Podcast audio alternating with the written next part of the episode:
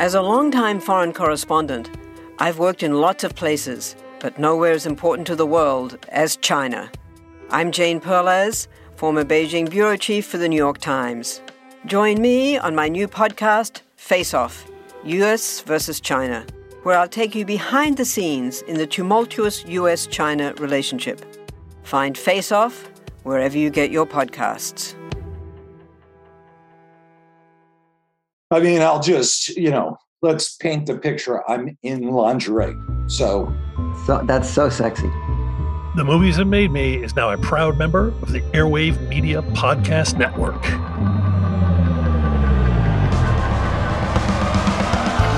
This is The Movies That Made Me with your hosts, Josh Olson and Joe Dante.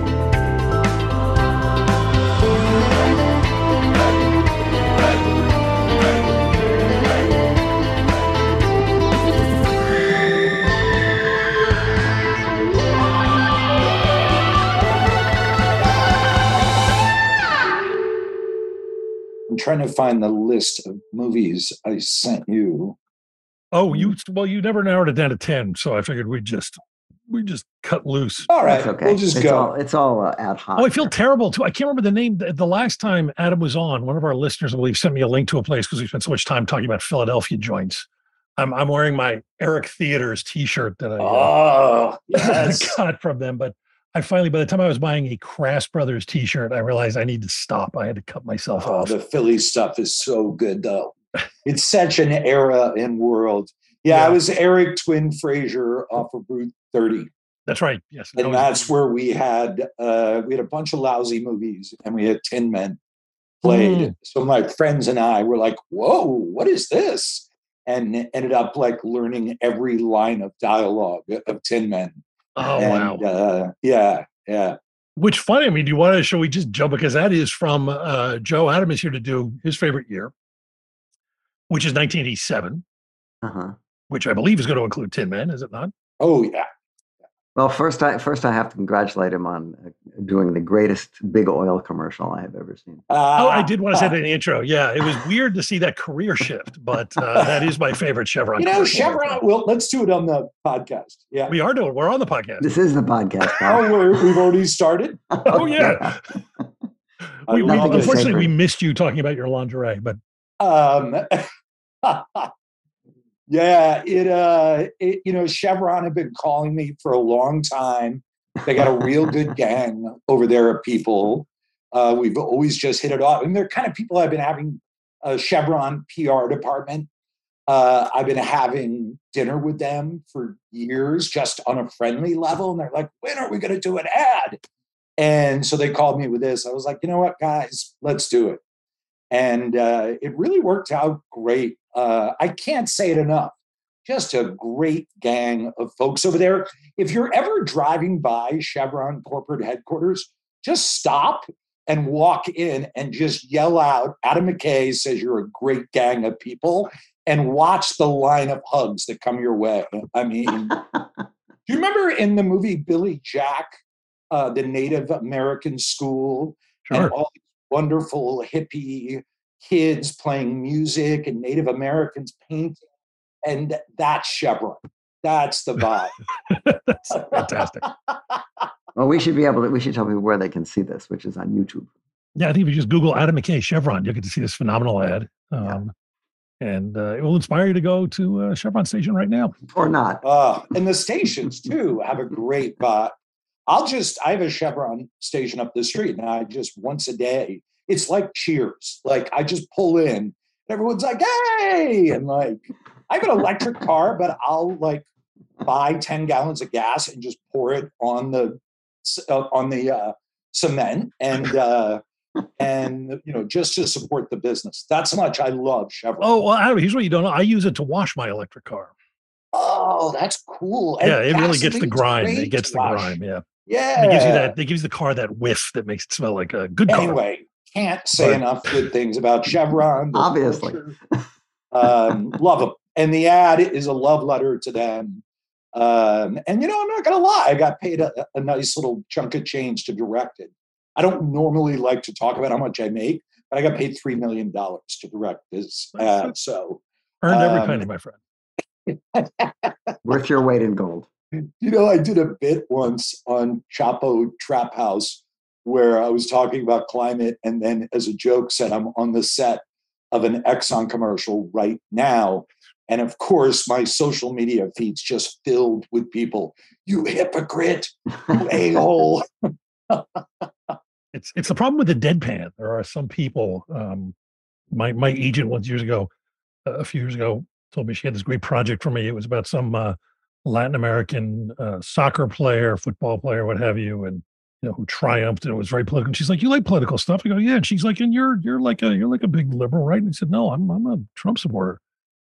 And the silence on the other end, I thought, "Oh my sweet Jesus!" I love it. Yeah. Uh, um, so I love this show you're doing. It, so it, sort of we fell into it.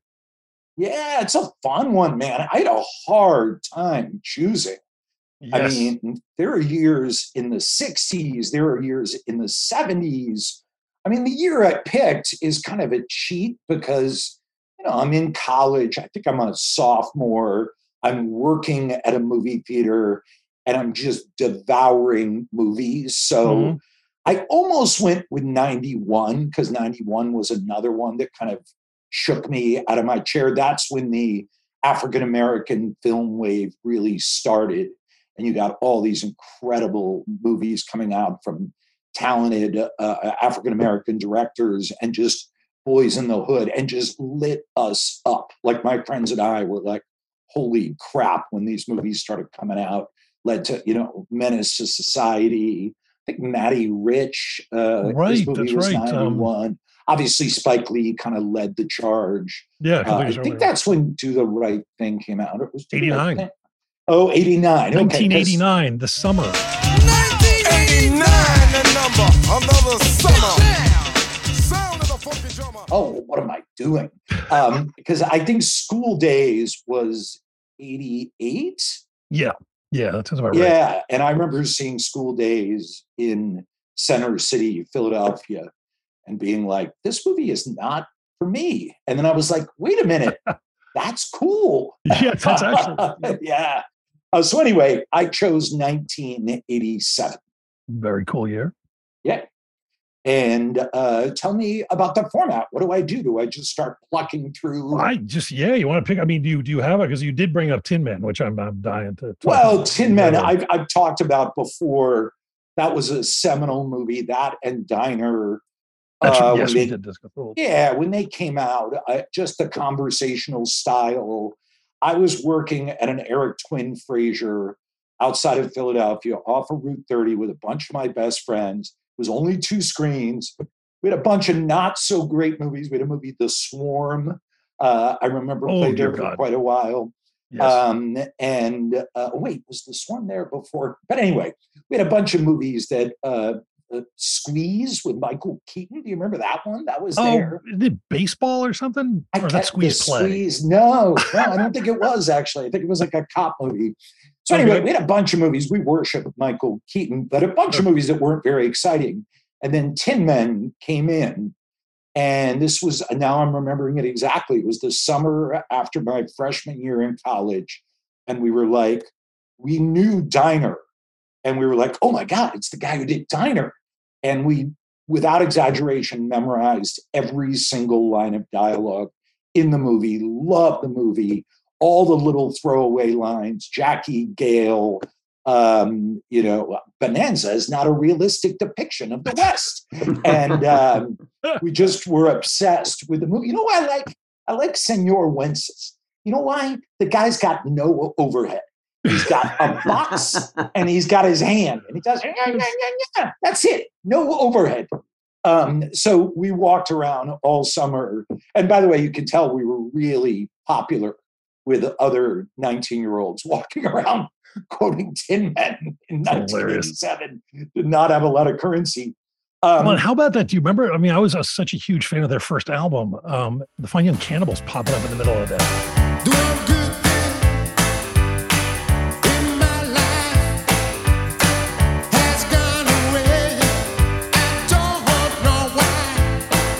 Was such a cool choice because it was a period movie, obviously. Yeah. Yet he found, uh, Levinson found a contemporary band that felt period. Yeah. And it was such a hip choice because you listen to their music, you're like, oh, this almost could have been in that time period in the Yeah. style of the guys singing.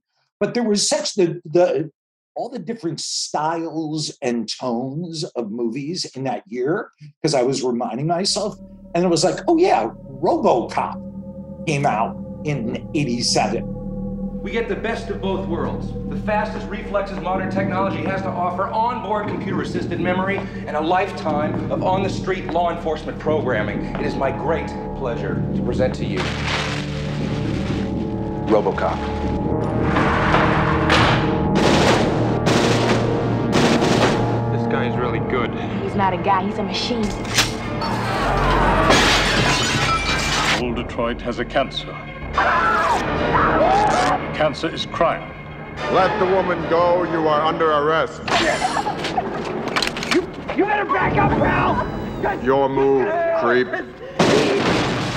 RoboCop's another for me. Like I'm a huge Verhoeven fan, like huge, huge fan, and that's like a seminal movie where I was like, whoa, wait a minute, you can do a big fat Hollywood action movie, and it can be funny and cutting and have satire in it. You know, I'd buy that for a dollar, and like all these great riffs on culture. By the way, RoboCop has essentially come true ever Yeah. since you know privatizing police forces, uh, collapse of major metropolitan areas, including Detroit. Um, so that was a huge, huge movie that my friends and I were just like, you know, I always, I always love movies where it's like dog hearing a new sound, where your Mhm. head kind of cocks sideways, and you're like, what the hell is that? Um, yeah, you had Evil Dead 2, which I would say another just seminal movie for me. Anyone who knows the stuff I do, you can clearly see that Sam Raimi over the top, kind of exaggerated comedy influence there. Uh, that was another dog hearing a new sound movie where it was like, where did this come from? Four years ago, in this quiet forest, in this cozy cabin, something happened. Something so frightening. Something so deadly. Something so evil. We prayed it would never happen again. Did you had you seen the first one or No, at that point? So had this not okay. had not seen the first one, was not hip to it, and had a friend who was like, You gotta see this. And I was like, What do you mean? Because the way it was advertised, it looked like over the top cheeseball horror, which of course it kind of is. And then when I dialed into Raimi's sense of humor and saw what he was doing, where he was always going two steps further, where everything was pushed, and I just found myself laughing my ass off Yeah. and yet still Raimi's a great filmmaker. It's got that uh, urgency, it's got stakes. Even though he's playing the joke over the top, it's real enough. Um, big, big one. Um, and then uh, another one is broadcast news. Ready VTR one and two. Ready on camera one with key. Three. All right, and announcement. Get ready. One. And cue 'em. And go. All remote standby, please. Okay, we're going to George. Say, the F-14 is one of the most difficult planes to master. Executive producer. One of the most difficult machines for a pilot to master. I'll tell you something else. You know, I'm getting less and less airtime. They don't think I'm at all anchor material. I can't believe I just risked my life for a network that tests my face with focus groups. Is there any particular area that you feel strongest in? To be honest, I was best at anchor.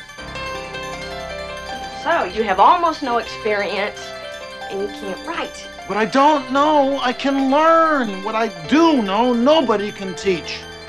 I'll buy you a drink. There's a big thing um, going on over at the Italian embassy. I'm not sure I'd be good company tonight. I am beginning to repel people I'm trying to seduce. Wouldn't this be a great world if insecurity and desperation made us more attractive? If needy were a turn on? I believe that's 87, right? I'm trying to remember the 87 movies. Broadcast. Yeah. Oh, it was 87. So uh, oh, we haven't thought about it. What if somebody picks one that's not from their year, Joe? Do we have a fine system in place? Well, if it's before their year, it shouldn't count. But if it's after their year, it's okay because they could have seen it. I think we got to stay in 87. I'm a big I'm fan of yes. of the But- limitations create freedom. So we got we got to Yes. stay in 87. Oh no, I'm saying we're talking about handing out tickets to guests. Is what I'm saying. Adam.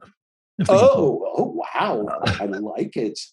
It should be like really or it should be something like the fine is because it's really got to hurt. Like if it's right, you got to pay a hundred dollars, it sucks. But like the fine should be, I have to drive to the downtown DMV and just walk in and tell everyone you're doing a great job, and then just drive home. There you go. Or hey, you have to direct a Chevron commercial. Uh, wow, I mean that's a joy. Um, so broadcast news is a great one because you know it was really popular that year. I'm sure you guys remember. It came out. It was a big movie. It made money. Yeah, it yeah. had big stars. Many nominations. and you know movies were huge at that point. They were like culturally they kind of they ruled. There were very few exceptions with television. I think Steven Bochco was doing some cool stuff.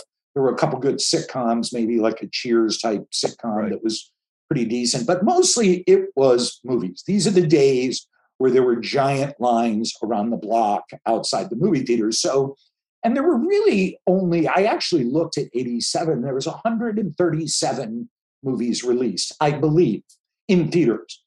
And so that's really two a weekend, which you think now it's usually six, sometimes seven get released. So whatever was coming out, if it was in the ballpark, if you heard someone say that's really, you went. So I, there was nothing about the way broadcast news was marketed that led me to think that is a movie I 19 year old, maybe, uh, yeah, 19 year old Adam McKay should go see broadcast news.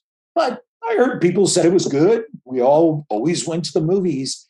And I was like, you sly son of a bitch. you know, James Brooks. I'm like, oh my God, you did a portrait of the collapse of the fourth estate of America, the collapse of broadcast news in the guise of a rom com. Right. And quietly, like, I mean, Robocop's super subversive. There are a lot of really subversive movies that came out this year. But quietly, I think broadcast news is the most subversive. And it's the one, if you really look at it, when I was telling my kids, like, the news didn't used to be the way it is now. We used to actually have, I mean, news has never been perfect, but it was semi functioning. And the news, the broadcast news, they actually cared about getting awards and prestige. They didn't care about ratings as much. It was starting to change around the time of, you know, that broadcast news is set in. So that's a movie that I would never have guessed if I looked at all the movies that came out that year. I've probably seen broadcast news like six, seven times Not really. and really, really love it. It, it, it. If I had to do a top 100 films of all time, it it, uh, it it might get on the list. That's how highly I think of it. And it's just incredible because uh, you know I'm sure most people listening to this have seen it. If you haven't, I'm about to ruin the ending. But the ending is the couple does not get together, and it, it's incredible. And he pulls it off. I, I oh, by the way, all of these filmmakers I've cornered at some events and and given them the pit stain fanboys sort of thing. And James L. Brooks, I've done it with, and I've done it with Levinson, and um, I've done it with Sam Raimi. I, first meeting I had out here in uh, in quote Hollywood, my manager said, "Who do you want to meet with?" And before he could finish his sentence, I said, "Sam Raimi." And then uh, I raved about his movies, and then three quarters of the whole meeting was us just talking about They Live and how great They Live is, to the point where all of his producers were like, "Can we talk about doing something with this guy?" And like Raimi's like, "No, we got to talk about They Live some more." So, um, That's fantastic. so those are the some thing I would also ones. say, but the other thing too with broadcast news is it's doubly unhappy because not only don't they get together, I mean, you don't want them to by that point, but she ends up going off to work with him at the end. I mean, Like she's It's- all that principle and everything, and at the very end, she's like, "I'm gonna go work for this guy." everything Seven years later, about it subverts the genre, yet makes you feel like you're living in the genre. It's re- it's remarkable. I mean, you know, James L. Brooks really does some things that very few people can do. And by the way, wildly entertaining and funny, and the dialogue's incredible. The performances are great. But you're 100% right. I, I, well, here's what's crazy. I remember seeing the movie in the theater, and everyone agreed you wanted them to get together, William Hurt and Holly Hunter's characters. Like everyone, like there wasn't a person because we weren't aware. I I wasn't aware. I'm sure there were plenty of people that were, but the crowd definitely wasn't aware that the news was being destroyed at that moment. It was the moment where they folded network news into the entertainment division. right? And later, I worked with a producer, Owen Burke, great guy, and his father, um, I think his name Dick Burke, used to run ABC News, and he created Nightline. And Owen would always ask his dad before he passed away, God rest his soul, what do you think of uh, TV news? And his dad always had the same answer there is no TV news anymore. And his dad basically quit at the moment where they folded it into the entertainment division. So mm-hmm. it's an amazing movie. It's it's light as a feather. It's incredibly important. And it's got It's- the greatest flop sweat scene of all oh, time. Oh, of all time, of all time. And it's the guy who should be doing the news, who has the flop sweat. Like that's he's the least likable character in the movie, yet he's who you need doing the news. And the whole time you're watching it, the crowd is like, Holly Hunter, please don't end up with Albert Brooks. And it's who she should be with. He's the guy who should be doing the news. Um, yeah, really just an incredible, incredible movie. It, it obviously got huge attention, the awards. So it's not like it's underappreciated, but I still feel like it's not talked about enough. It'd make a great double bill with Network. Oh my God, that would be a fun night. Got, I, Um, I went back and watched it again after sort of post working with with Bill Hurt, and one of the things that just killed me the second time, and I don't know how he does it. Like it's, is he turns his lights half off, like he's just you completely buy him. The first time you see him, you're like, that guy's not a moron. He's just not that smart, you know. And it's like you see him in other things where he's playing a rocket scientist or whatever, and you completely believe it, but he somehow just dimmed the lights in his eyes, so it made perfect sense. It's incredible. And every casting choice is spot on. The guy who plays his dad is like William Hurt's dad in the movie is perfect. The whole story of how he got there. What do you do when your life is exceeding your wildest expectations? You keep it to yourself. oh, it's such a good one. I want to yeah. Harass James L. Brooks and just talk to him more about it. So, um, so you have these movies that were like RoboCop and broadcast news. Uh, and and by the way, uh, I would throw this one in here. Although I'm curious what you guys think. Is this an indie movie or did it get a studio release? I can't remember because another thunderclap of a movie raising Arizona. Turn to the! The first time I met Ed was in the county lockup in Tempe, Arizona. You're a flower, you are. A day I'll never forget. I do. You bet I do. Okay, then. My lawless years were behind me. Our child rearing years lay ahead. But biology conspired to keep us childless. You go right back up there and get me a toddler. I need a baby high. They got more than they can handle. At the time, Ed's little plan seemed like the solution to all our problems. And the answer to all our prayers. He's beautiful. What? Are you kidding? We got us a family here. Indie or studio? I can't. I think that was studio. I think it's a studio picture. It, it's I can't remember which studio, but it, it's a, it was a small movie. So you have these movies that are studio movies. Even Tin Men, by the way, Yeah. full studio release. Dreyfuss, big star. DeVito, big star. Barbara Hershey, and tons of great movies. Kind of borderline star. Should have been a star. Love. Uh, Barbara distributed by Hershey. Fox. Sorry, 20th Century Fox. Yeah, so these movies, the late, you know, the 20th indie film world was still kind of starting to get on its feet at this Mhm. point. And so these were really cool, subversive, wildly entertaining movies with packed theaters watching them. And uh, it was really kind of an exciting moment. But then, so you had Raising Arizona, you had Princess Bride, which another Mm. one, commercial, fun, crowd pleasing, different, Were you a subversive. fan of the book before the film?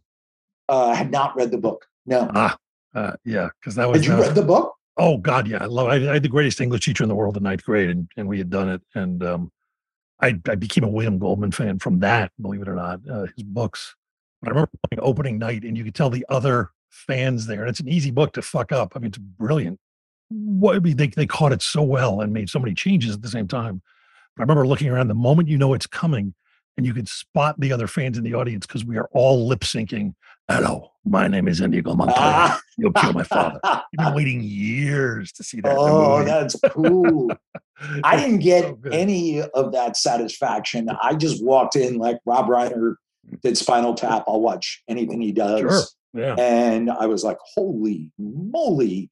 And I, I love movies where you can show it to a grandparent and you can show it to an eight year old and Yeah. you can show it to a cynical 19 year old or a cynical 35 year old. And the play is exactly the same. I mean, one of my all time favorite movies is Lynch's Straight Story because it's Mm. a rated G Lynch movie that you could show to Republicans, uh, liberals, left wingers. I mean, you could show to anyone across any spectrum you can think of, and it plays. So this year had a lot of those movies. Now I'm going to do a weird one here, and you guys got to let me know if I get fined for this. But one of the biggest cinematic moments of this year was the Spike Lee, Michael Jordan, Mars Blackman Nike commercials. Yo, Mars Blackman here with my main man, Michael Jordan. Yo, Mike, what makes you the best player in the universe? Is it the vicious stunts? No, Mars. Is it the haircut? No, Mars. Is it the shoes? No, Mars. Is it the extra long shorts? No, Mars. It's the shoes then, right? Nah. Is it the short socks? No, Mars. Money's gotta be the shoes. Shoes, shoes, shoes. shoes. You sure it's not the shoes? I'm sure, Mars. What about the shoes? No, Mars. Money's gotta be the shoes. Which was so odd because it was as big as that film was in the indie world. It was still a small film. She's got to have it. She's got to have it. it was very tiny. We had found it on VHS and watched it so many times that we broke the VHS tape when we brought it back to the rental store because we had never seen anything like it. It was very apparent a major new voice was coming out, uh, a, a new voice too, telling a story. Uh, you know, the, from the hip hop culture, from the African American point of view, that was hugely exciting. So after we saw that movie and watched it to death, and um, we were like, "When's his next movie? When's his next movie?" And then, so we were all huge hoop heads. We were obsessed with Michael Jordan, and this was when the kind of square sports writers were still saying Michael Jordan hasn't won a ring; he's just a scorer. And we're like, my friends and I were like, fine, enjoy that lame perspective. We're going to soak up one of the most creative, groundbreaking players ever. And then, meanwhile, you know, there's this filmmaker coming over the horizon line, and we're dying for his next movie. And uh, not a fan of Nike, by the way, or their labor practices. Uh, but at that point, we didn't care. We were just like, which is why it was probably an effective ad. And uh, and it was Spike Lee. It was in black and white, which you never saw. It was Michael Jordan, and I'm. It's the one time in my entire life where we would look forward to a commercial. By the way, there's been other good commercials, but just in general, the very structure of a commercial, I just always feel slightly queasy. And in that case, my friends and I would be like, it's on. And we would all get quiet. So this may be the only commercial you get included in your my favorite It's, year. it's definitely the first uh, on our show. We've only done 300 episodes or something, but uh, it's the first commercial, isn't it, Joe? Yeah. Yep. Um, so yeah, that was big. Um, I, I remember those. There was something just so uh, unusual about them. I mean, and it and it um uh, yeah, I'm sort of queasy about the whole sort of Nike aspect of it, you know, even, even back then, but it was just like how something was changing where the people in the advertising department were paying attention to something other than, you know, the new Robert Goulet album. I'm going to give myself one break on the Nike. I think at that point, Nike was not an incredibly onerous company. Oh, yeah, no, I, don't, I didn't know anything about the company. I was just like, you don't do commercials. Artists don't do commercials. That was in his case, though, it was okay. Yeah, no, it was because brilliant. She's Gotta Have It was so small, and Michael Jordan was so cutting edge and cool. Because once again, mainstream sports yeah. sort of missed the boat on Michael Jordan until he got those rings. Um, but it also ensured him the career making movies he wanted to make. You know, it was, it was uh, brilliant. uh, it was, that's- and, and yeah. we always forget too with the Spike Lee, the early Spike Lee, especially Jungle Fever, the end. He Mm-hmm. did a lot of to camera too, and those commercials they were black and white. They had incredible rhythm, and then he was looking right at the camera and talking too, which mixed with that cool style was Yeah. really just alive and sort of once again announced a whole era where I, I maintain that African American culture became straight up 100% or 90% American culture, where mm-hmm. they became one and the same. Whereas in the 70s, and, and, and you guys, got- uh, I'm curious your opinion of this, but there was always a little separation. The NBA was the Black League, the music was considered you know, Yeah. African American music. There was always a little separation going on.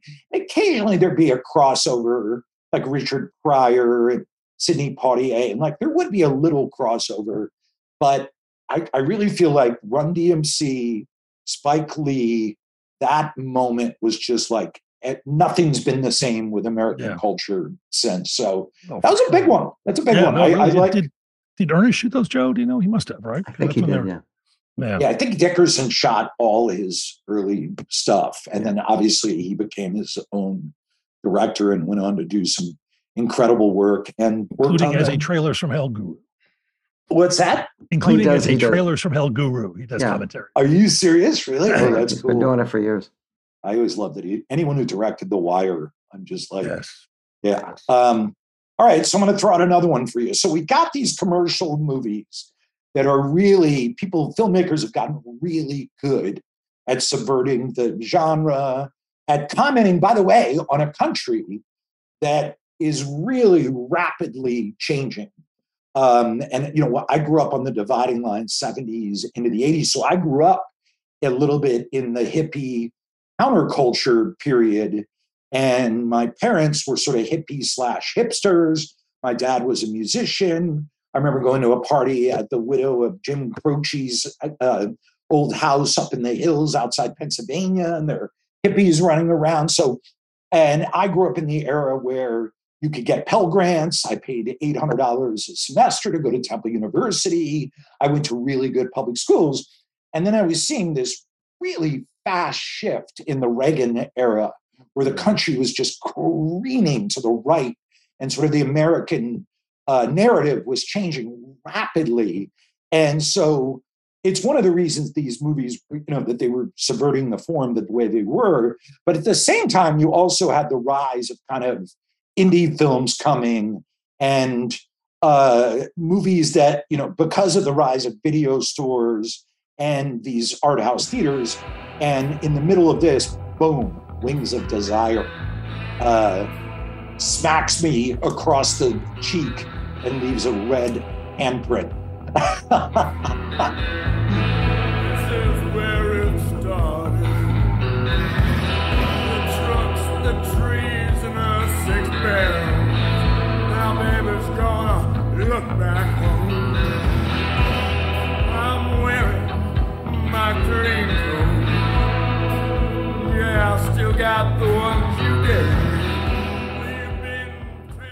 It's it's oh my god, that film is is so gorgeous. Um and and there's something about to me that that, that has always been just the, the the the crowning shot is is Peter Falk's an angel. Somehow that's oh so perfect.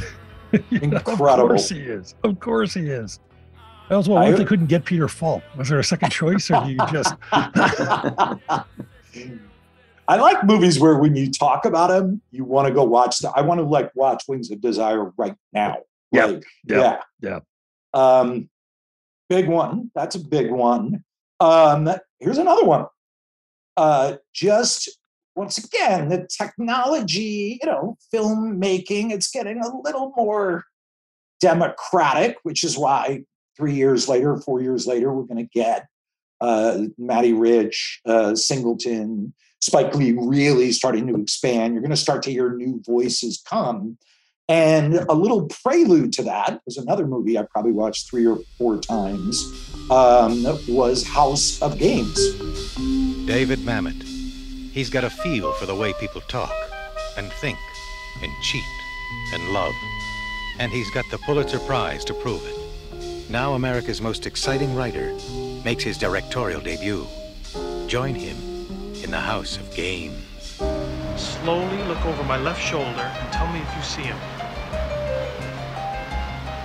Yes, he's just crossing the street. The Players. A sucker born every minute, huh? And two to take him. A woman of one world, You want to see how a true bad man plies his trade? Yes. seduced by the thrill of another. We're about to sting this guy. I'll do it with you, please. Discovering that danger is the ultimate high. What is life without adventure? A man who offers you his trust, You gotta tell. A tell? You're telling me the hand that has the coin. You want to know what tell? his confidence, You watch this guy and tell me. Does he play with his gold ring? and takes you Do you want to make love with me? for everything you've got. What was cool about that movie for me was just the Mamet dialogue style. I'd never heard anyone screw with the cadence of dialogue to that degree. Um, later, he would do a movie called Homicide, which no one ever talks about. It's a great movie. Um, and then much later, he would become, uh, God bless him, a, a right wing lunatic, which is not a movie, but should have been. Oh, maybe it was Oleanna. Oleanna is kind of the I was going to say he- it was always there with him. You know, you you knew you weren't dealing with a, a mushy, sentimental, you know, lefty. Always Uh, uh, with him. for sure, but it really started to get almost radical later on, which is heartbreaking because the early stuff was just damn good. And uh, Why um, I've but- always resented it too, because my um my piece, I will not read your fucking script, was the most read piece ever on the Village Voice website until David Mamet wrote a piece called "Why I Stopped Being a Brain, brain Dead Liberal," in which he announced that oh, he was now a brain dead oh, conservative. And I was like, "You motherfucker! uh, How dare you get more hits than me?" uh, especially that article. Yeah, exactly. Exactly. So while I take a moment to recover from my never ending sadness at having been bumped from the number one spot by David Mamet, let's take a moment and thank our wonderful sponsors, Movies Unlimited. Uh, you know, a lot of the movies we talk about on the show are available there at moviesunlimited.com. They're the experts on movies since 1978. You're going to find thousands of titles there to choose from, classics, hard to find titles, and new ones too. Uh, you'll find most of the movies Adam's talking about today. I doubt you're going to find the Spike Lee Nike commercials there, though. Uh, but they are great and they have pretty much everything. So support our sponsor and be good to yourself. And I'm going to continue to go be sad about the Mamet thing while uh, Joe takes over. So if you look in the wallet and there's no moths flying out, you have a couple of bucks you want to spend, why don't you buy your favorite movies at moviesunlimited.com? You'll find classics, imports, hard to find films, and also new releases. The prices are great and the choices are endless. Own the titles you love and enjoy all the bonus features you just don't get else- elsewhere. Elsewhere. Elsewhere. Elsewhere. Go now to moviesunlimited.com, the movie collector's website where shipping is always free on orders over $50. Want to learn how you can make smarter decisions with your money? Well, I've got the podcast for you. I'm Sean Pyles, and I host NerdWallet's Smart Money Podcast. On our show, we help listeners like you make the most of your finances. I sit down with NerdWallet's team of nerds, personal finance experts in credit cards, banking, investing, and more. We answer your real-world money questions and break down the latest personal finance news. The nerds will give you the clarity you need by cutting through the clutter and misinformation in today's world of personal finance. We don't promote get rich quick schemes or hype unrealistic side hustles. Instead, we offer practical knowledge that you can apply in your everyday life. You'll learn about strategies to help you build your wealth, invest wisely, shop for financial products, and plan for major life events. And you'll walk away with the confidence you need to ensure that your money is always working as hard as you are. So turn to the nerds to answer your real world money questions and get insights that can help you make the smartest financial decisions for your life. Listen to NerdWallet's Smart Money Podcast wherever you get your podcasts. All right, here's another big one. I mean, and a movie that is way ahead of its time that called the whole turn that America was taking.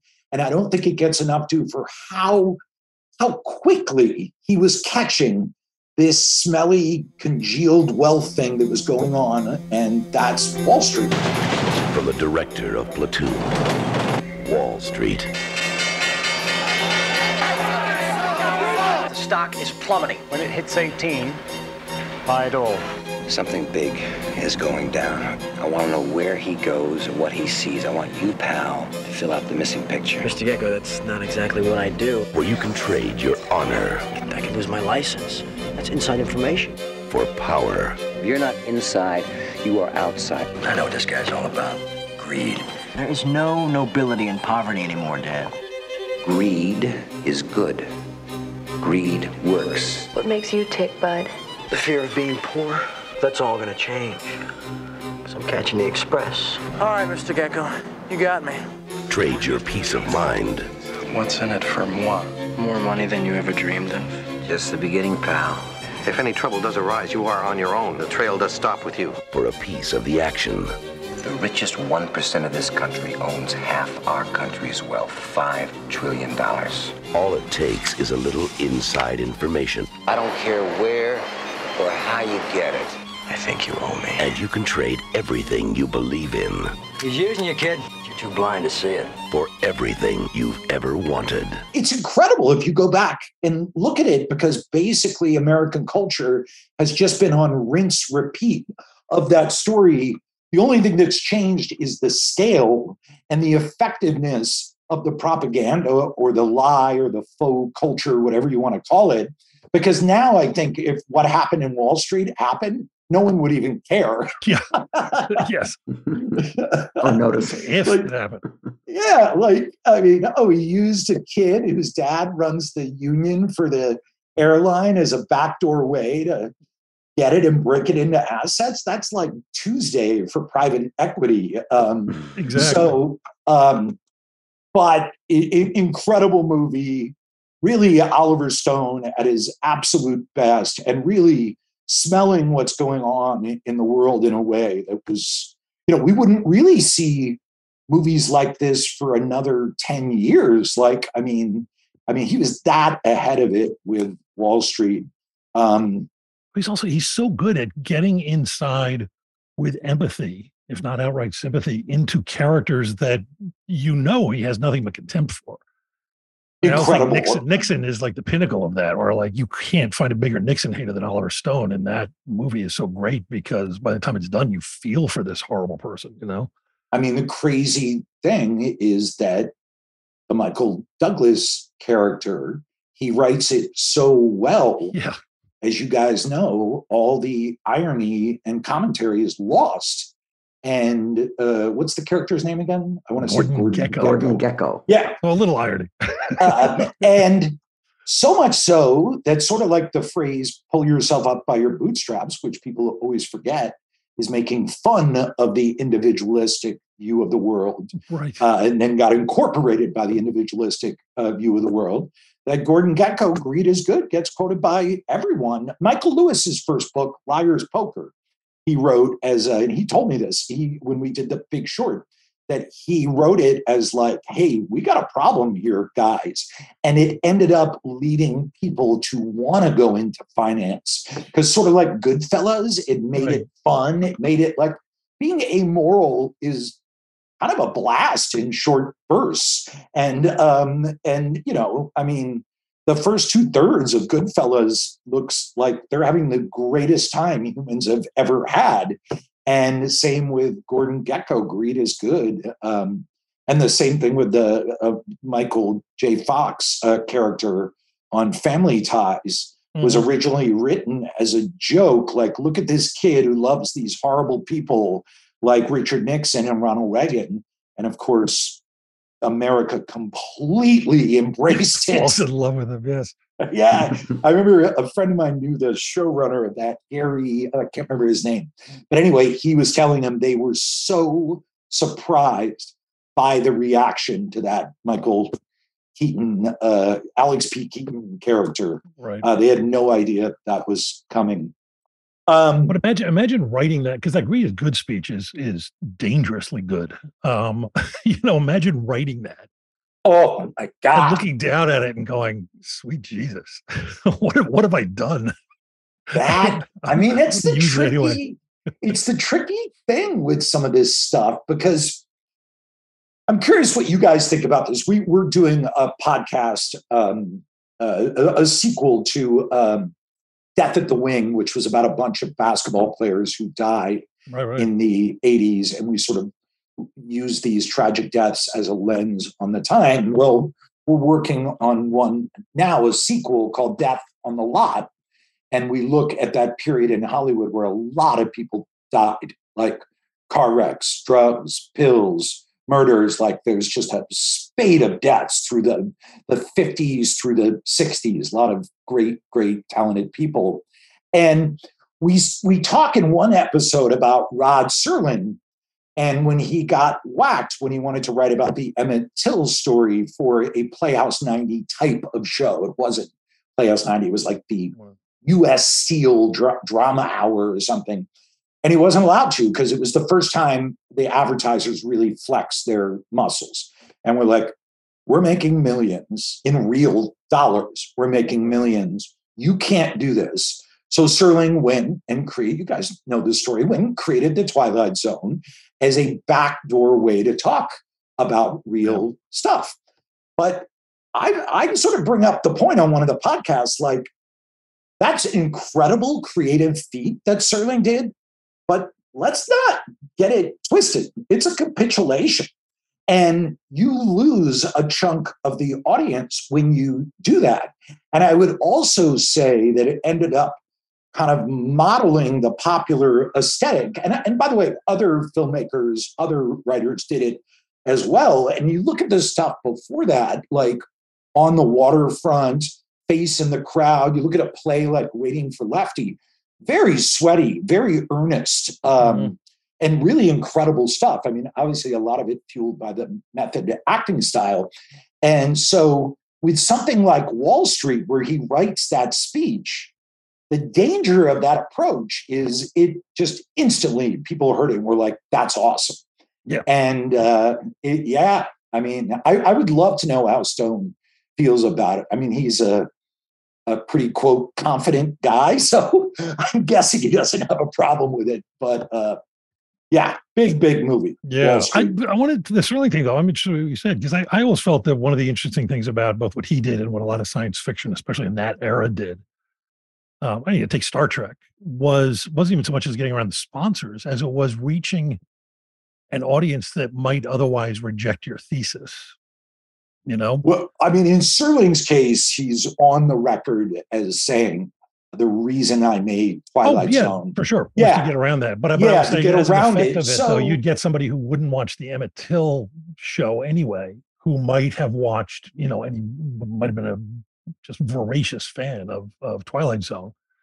I mean, Um, if you wrote a compelling drama on a big popular show with good actors and Rod Serling writing it, yeah, there's a real chance you could capture a wide, or the same way the footage of the civil rights protesters being sprayed with hoses they put on the news, and it was a major turning point because, surprise, surprise, people way that terrible stuff happens is people aren't exposed to it or they shut it out or it's censored. And in the case of that news footage, it really did change the civil rights movement. So it's kind of hard to even know what would have happened. I mean, film did continue to be a lot more earnest and bold. I mean, you look at a movie like the China Syndrome, and or you look at even Network is, you know, and or Doctor Strangelove is really large and broad. Um, but anyway, it, it's interesting, and I just you you brought up uh, how would you feel about writing the Wall Street speech, um, and I think that's a perfect example of uh, of uh, yeah, it's kind of satire. It's kind of depicting without commenting, but also allows it if there's a burgeoning movement to co-opt it in like a second. It's a very comp. It's a. I don't have an answer to the question. I just think it's an interesting question. Yeah, Um, yeah. I mean, beyond just the, the sort of I think you know responsibility question, which some people ask, it's literally just like you're sitting there looking at it and realizing you've written this incredibly compelling argument for something you find odious, but you're a screenwriter and you're writing a movie you're going to direct. You're like, this is a great fucking. scene." Well, when I finished, when I this is like nine years ago, when I wrapped on my adaptation, or when we did our premiere of my adaptation of the Fountainhead, I realized, whoa, wait a minute, what have I done here? Uh, I thought I was just making an entertaining film, and uh, I can't think of a prominent libertarian. I was going to say is cheering it. Is Bill Maher a libertarian? Um, okay. Wait, I'm, are you? You're. I, I'm. I'm so. I'm so. Did you do the Fountainhead? No. No. Okay, because I'm sitting here going, wait a minute. He's. It's this deadpan shit. You can't do that. I, I, I was trying to, I, I like the idea that I innocently read the Fountainhead, just thought it was entertaining, uh, put it Exactly. out, and then realized, oh, wait a minute. we made this movie. Something else shot the whole movie. And then was like, oh. Uh, I'm like, no, I could see you doing like a an ironic adaptation of the Fountainhead that ends up being finally the good version of the movie. I would kill to see that. Oh my God. Ironic, Ayn Rand, you know, Jill Sobule. You guys know her, the Yeah, the singer songwriter? Yes. She's awesome. She pitched me an idea for a musical called Einie that was like the Ayn Rand story as a musical. It's a musical. and I keep bugging her, like, Jill, do that. Like, that really could play on Broadway. Like, that could be, or at least off Broadway would be a lot of dark songs in minor key. Yeah.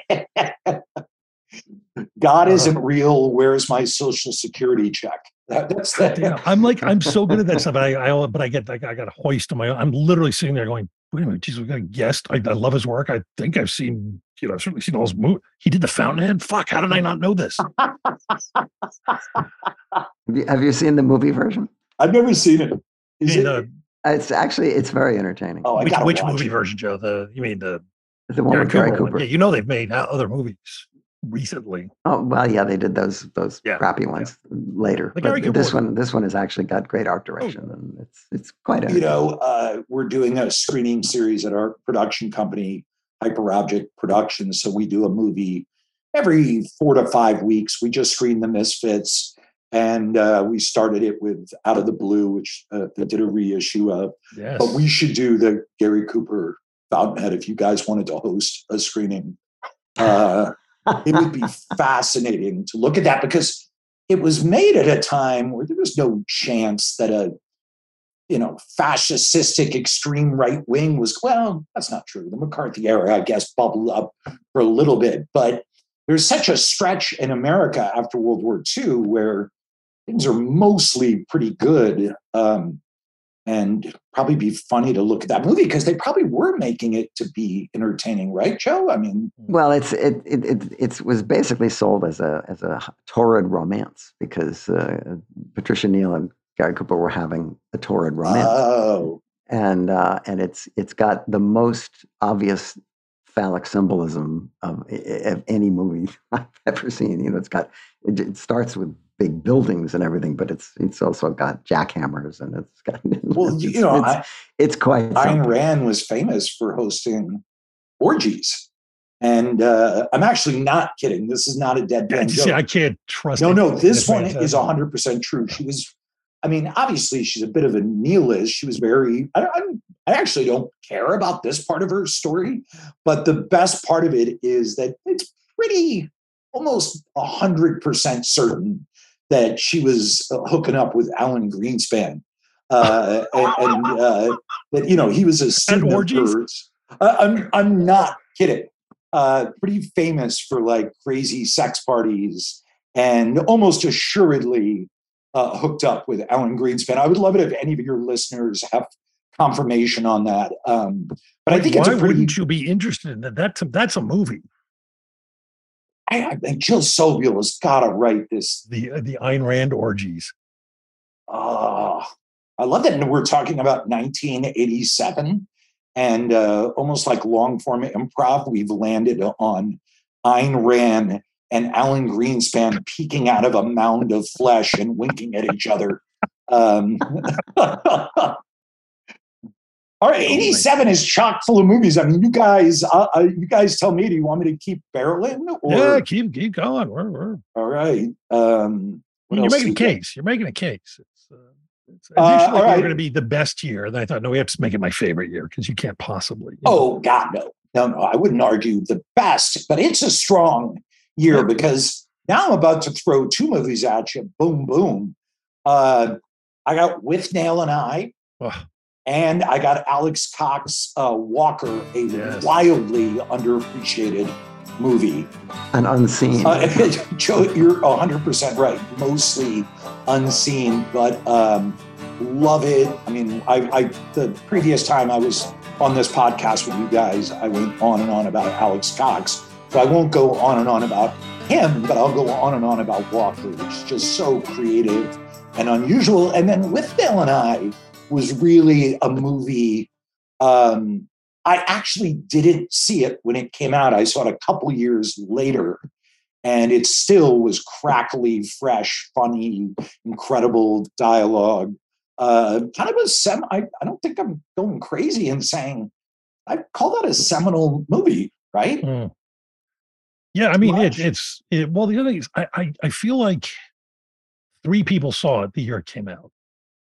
That's true. One of those movies that, but those three people made sure that they each told ten people. Yeah, and and yeah, because I, I saw it, I saw it later too. But it is one of those movies. The first time you see, it's just it, it's it's. I I actually know people who sit there and go, "What the hell's? What are you looking at?" They don't even. I don't even think they see images on the screen. They just see a you know static. But if you click with that movie, you click with that movie. I mean, it's um, it's amazing. In fact, I told Adam if, uh, when we were emailing back and forth, if you're going to mention it, we're going to set a timer to make sure we don't go over nine minutes doing Withnail quotes. but I'm strongly resisting. They're selling hippie wigs in Woolworths, man. The greatest decade in the history of mankind is over. And as presuming Ed here has so consistently pointed out, we have failed to paint it black. There are people that have watched Withnail and I like 25 times. Oh God, yeah. Yeah, and I'm not. At, I've seen it like twice, and Oh, it's okay. awesome. But I'm not a hard, hard, hardcore Withnail and I. Ite. I'd say I'm Uh, between you and them somewhere. I have. Uh, uh, I've certainly bought every video iteration of the damn thing. So Um, so, all right, I'm gonna I'm gonna take a big, sharp, uh, probably I guess right turn if you really look at the spirit of this movie. But I'm gonna argue this next movie I'm about to say is another one of those movies. Like I defy you not to be entertained by this movie, as ridiculous as it is at moments. In a way, it, like if I were going to do the top 50 popcorn movies of all time, this might be top 10. Predator. Deep in the jungle, where nothing that lives is safe. You lose it here, you're in a world of hurt. Showtime, kid. Knock, knock. An elite rescue squad You're bleeding, man. I ain't got time to bleed. is being led by the ultimate warrior. We need the best. That's why you're here. But now, What's got Billy so spooked? There's something out there waiting for us. And it ain't no man. they're up against the ultimate enemy. Holy Mother of God. Nothing like it has ever been on Earth before. She says the jungle just came alive and took him. Ah! We cannot see it, No blood, no bodies. We hit nothing. but it sees the heat of our bodies and the heat of our fear. Whatever it is out there, it killed Hopper. And now it wants us. It kills for pleasure. He was skinned alive. It hunts for sport. It's killing us one at a time. We're all gonna die. But this time, it's picked the wrong man to hunt. If it bleeds, we can kill it. Come on, you're flipping Oh. through the channels, and Billy is standing on the bridge and ripping his necklace off with that massive knife, that massive knife, and waiting for the predator to come. And then we cut to Schwarzenegger and the woman, and I think he's with, still with Carl Weathers, and you just hear Billy scream in the distance as you know the predator has eviscerated. That movie is as muscular fun. That was the moment. That was the movie where the 80s got the better of me. Like there were moments where like I, I was able to resist Top Gun. Like I get it, it's entertaining, whatever. But like, you know, it didn't fully get through with me. Predator just straight up got me. Uh, uh yeah, incredible. Yeah, that was Um, sort of that was when when Schwarzenegger. There was that early period. I remember my friends and I were like, we felt like we had discovered him. You know, we discovered the actual fun of Arnold Schwarzenegger in movies. Like, I mean, I know they're successful, but like Commando and Terminator, where you just oh, you just loved him. But then Predator seemed like the moment where I was like, this guy's a major movie star, and you love him unironically. and you know the craziest thing in the world of course is you watch predator and you're watching three future governors of major states in a helicopter with a giant gatling gun listening to like uh what's the song they're listening to is it little richard Oh, it's some uh, old, it's like a wap wap loop. Yeah, have, some, have some fun tonight Oh, yeah yeah yeah, yeah, yeah. and uh it's it's it's it's Jesse the Body and Arnold's. Who am I? What? Who's it's other? Jesse, Who's the third uh, governor? the body, it's Arnold, and it's Paul Tsongas. And they're all, He's doing it again. I was trying to go, I couldn't come up with a better reference. It should have been uh, Paul Wellstone. That's who it should have been. But I couldn't remember Yeah, yeah, flying. This is a, when he passed away. And I love Paul Wellstone, so I didn't want to make the joke. Paul Tsongas is pretty good. that's Could pretty have good. done Dukakis, but Done Dukakis had already run for, right? Who's the funny governor? They never put Dukakis in a movie either. That was, that was sort of his Um, problem. No, only in a tank. Oh, Dukakis was uh, Zero crew. originally in my dinner with Andre. They did five No, days of it's done. shooting. It's done. The bit's where, done. I'm, I'm um, cutting his mic. The, the amount of misinformation. I know that's it's gonna terrible. We're gonna have to, out. All we're I'm gonna have to get our lawyers at on this one big time. Watch Predator. Arnold Yes. Schwarzenegger, future governor. Jesse Ventura, future governor. Their demolition explosive expert, played by Paul Tsongas, future governor. Um, Shane Black is in it too, by the way. In it. People Is he? forget that. Yeah, yeah. He's one of the. He's uh, he's one of the guy. He gets killed. He's, he's one of the oh team. God, you're right. Yeah, Oh my God. Um, yeah. No, it's it's, it's a delightful film. And then uh, oh, and then Paul Chadwick, who did the, he was a great comic book artist who did the storyboards. Uh, I once read an interview with him where he talked about um, the end of the movie is he's just channeling, and they they kept it. He's just channeling Bugs Bunny. Like when Arnold Uh-huh. blows up the Predator, it's straight out of Bugs Bunny. Wow. yeah, I mean, you know a movie's good when they crank out the sequels. Like Karate Kid, the first one kind of had this, where Mhm. like the sequel to Karate Kid wasn't great, but the like the glow of enjoyment from the first one totally just sails you the sequel. And the same with Predator 2. Like there have been no some good Predator problem. sequels. Yep. Um, and okay, I got another big. This I almost could have led with this. I mean, talk about a seminal, like thunderclap, definitive era defining. I can't build this movie up enough. And no, I'm not going to say The Last Emperor. I'm going to say planes, trains, and automobiles. During holiday travel, some people get delirious, some get delayed, and some get Del Griffith. American Lighting Fixture, Director of Sales, Shower Curtain Ring Division. Neil Page got all three. I was on my way home to spend a nice holiday with my family. Instead, I'm in a motel bed with a stranger. So instead of Thanksgiving with his family, he's spending three days with the turkey. I was generally immune to John Hughes's more kind of melodramatic stuff, but that one that one got me. I think it's his best. I really do. I think That's it's it's can it's it's Candy and uh, and um, Martin. I mean, they they're just such a great team. And I, I think like because you're right. When Hughes would go melancholy, it could be a little tough. You know, when he brought in the minor chords, you're like, all right, we got to kind of get through this moment. But man, man, I don't know. The first 45 minutes, all the way up until Martin goes, here's a little tip. When you say as when you tell a story, try to have a point. I would say the movie up until that moment. And then, yeah, there's some minor chord string stuff afterwards, which maybe hasn't aged well. But all the way up until that, it's Mhm. borderline a perfect movie. Now, uh, as far as like comedy, entertainment, commercial entertainment, um, the problem with a movie like that is that for 15 years, every single movie executive says, can it be more like planes, trains, and automobiles? Right. And there are certain movies that come out or TV shows, like when Ted Lasso hit.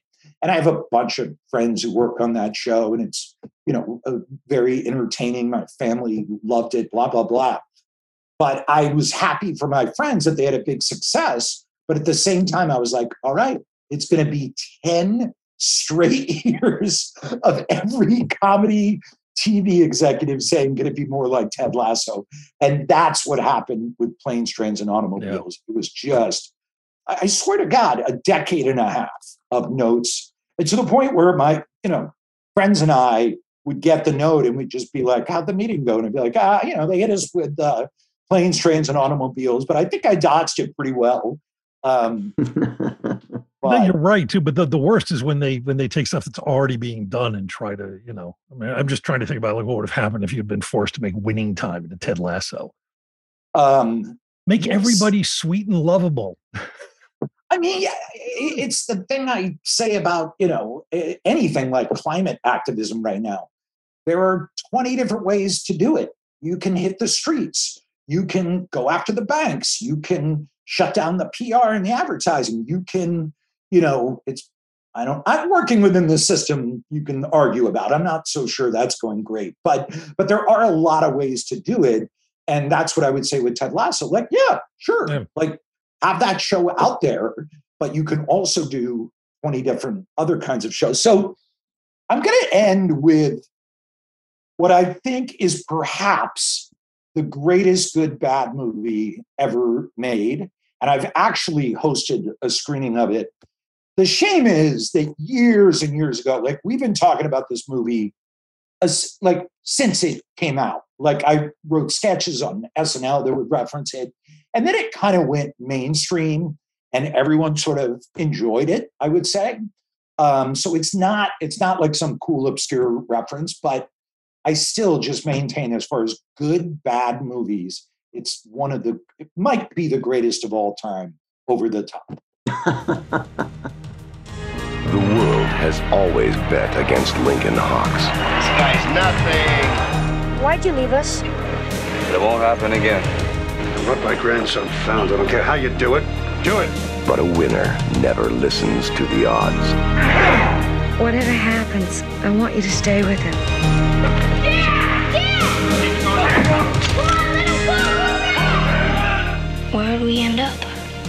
Together is all I can guarantee. You ain't got a prayer in Vegas. You never had anything, so you have nothing to lose. All I want to do is hurt him, cripple him, get him off the table. All I care about is you. You're my boy. You understand? The world beats nobody halfway. Now is the time to do for yourself. I want you.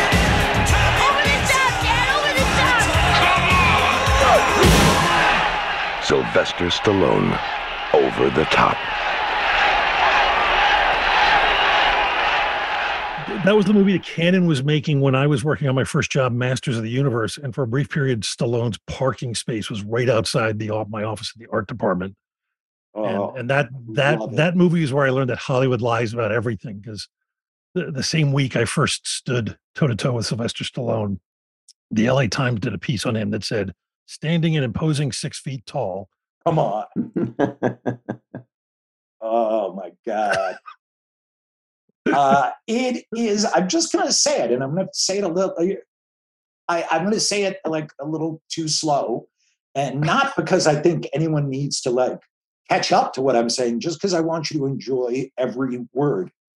It's a movie about a truck driver going through a nasty custody battle with his ex wife, where the way he's going to get custody of his son is through an arm wrestling tournament. I don't get your point.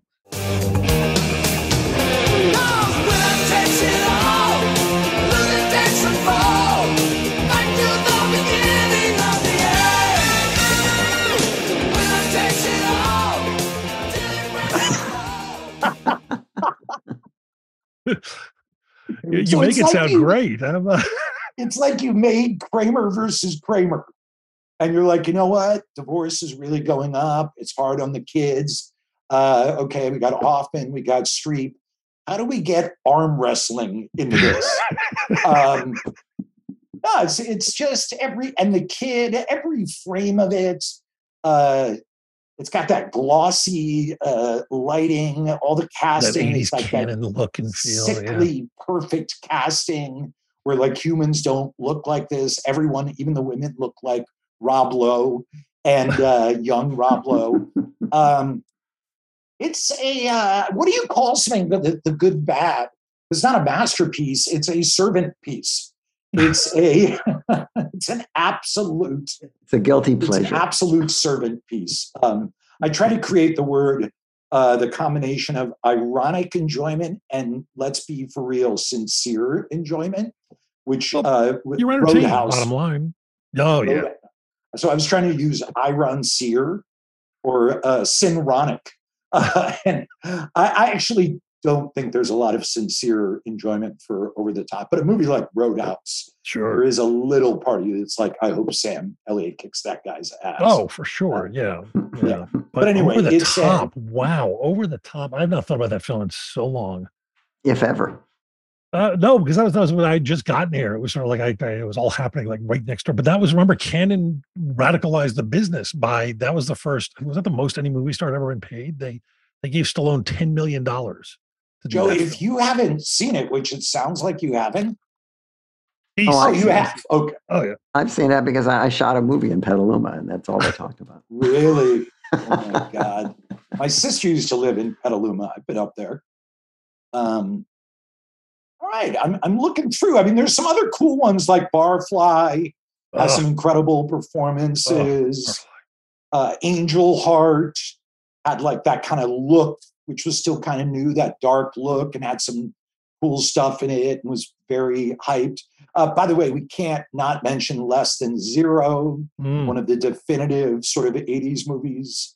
Um, oh, I worked at a I worked at the uh, Ritz Five uh, theater in Philadelphia, and every every day and night would clean the theaters, and I would walk in and hear the ending of uh, of John Huston's The Dead, Oh wow. and Yeah.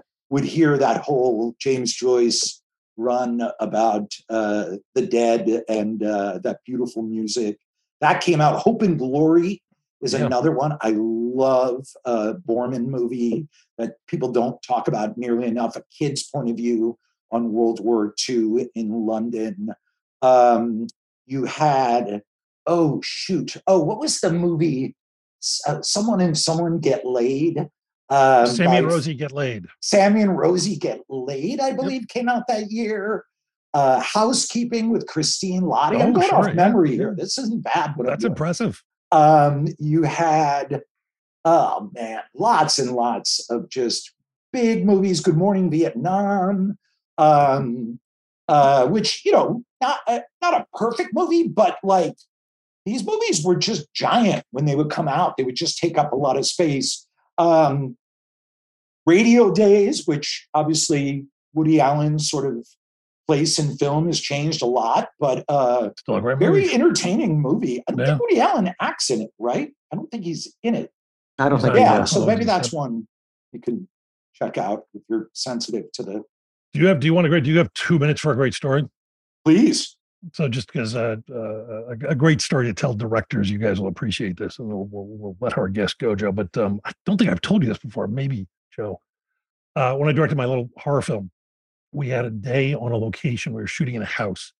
Uh, everything else was in one place, but we were shooting in a different house, and we were waiting for the crew to finish up lighting the bedroom upstairs, and everyone was sitting in the living room, and Princess Bride was on the TV and a bunch of people were sitting around watching it and getting very into it. And I realized that two two of the people on my crew had never seen it, and they were just enwrapped. And we're all sitting there praying that the the the, the camera crew will like take their time and, because we had a pretty good day that day. Like, please don't finish before the movie's over. We're getting closer and closer to the end, and you're you're watching these people who see this film for the first time, and they're everyone's loving it. And I'm sitting there. I'm the director of this thing too and and uh, uh, it comes down from the from the AD. He's like, okay, we're ready. We need the you know A team on the set. I'm like, fuck. I've been on enough sets that you know you hear that and you're like, we got to go. And then it hit me. We had about 15 minutes left in the movie. I'm the director. Ah. Hold the roll, and we sat and we finished the Princess Bride. And we that is obviously no producers in the room. that is correct. that is beautiful. That's a perfect story to end 1987. I like it. Yeah, my story wasn't the one I was going to tell is not as good. Uh, like the elements are me falling down a flight of stairs, dislocating a, an ankle, uh, biting into a piece of pumpkin pie, and finding a beetle alive beetle. No, I'm, I don't know. I'm just There's a lot more action in his story. I'm trying to make. Was make, this at an orgy, Adam? was Hank Paulson at this orgy? By the way, like Paul Tsongas being in Predator, the things that we uh, riffed on, yeah. and I love that the thing that is true is Alan Greenspan and Ayn Rand at a sex party together. We need to go out on that. Can't possibly top that. Adam McKay, thank you very much. I wish you uh, all the luck in the world with your Chevron commercial and any uh, future commercials you choose to do for big oil companies. And um, we'll have to have you back. Thanks. Love you guys. Joe, thank you so much. Josh, thank you Thanks, so Adam. much. Be well, guys. Yes, bye.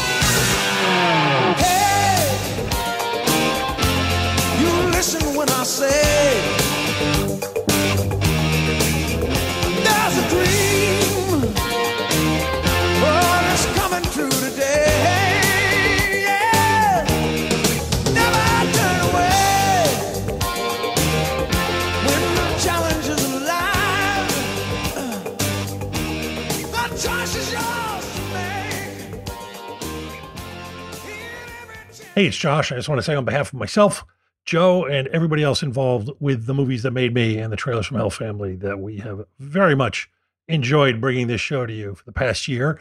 And we are going to be taking a little break after this one to enjoy some holidays and get rested up and hey, maybe even see some movies. So we'll be back in January with more episodes of the movies that made me.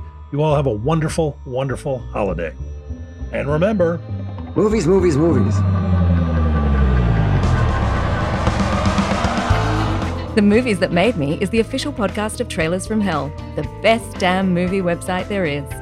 Our engineer is the composer Don Barrett, who also transmogrified, produced, and created our theme song. We are proud to be part of the Airwave Media Podcast Network. Learn more at airwavemedia.com. This is Josh Olson for The Movies That Made Me.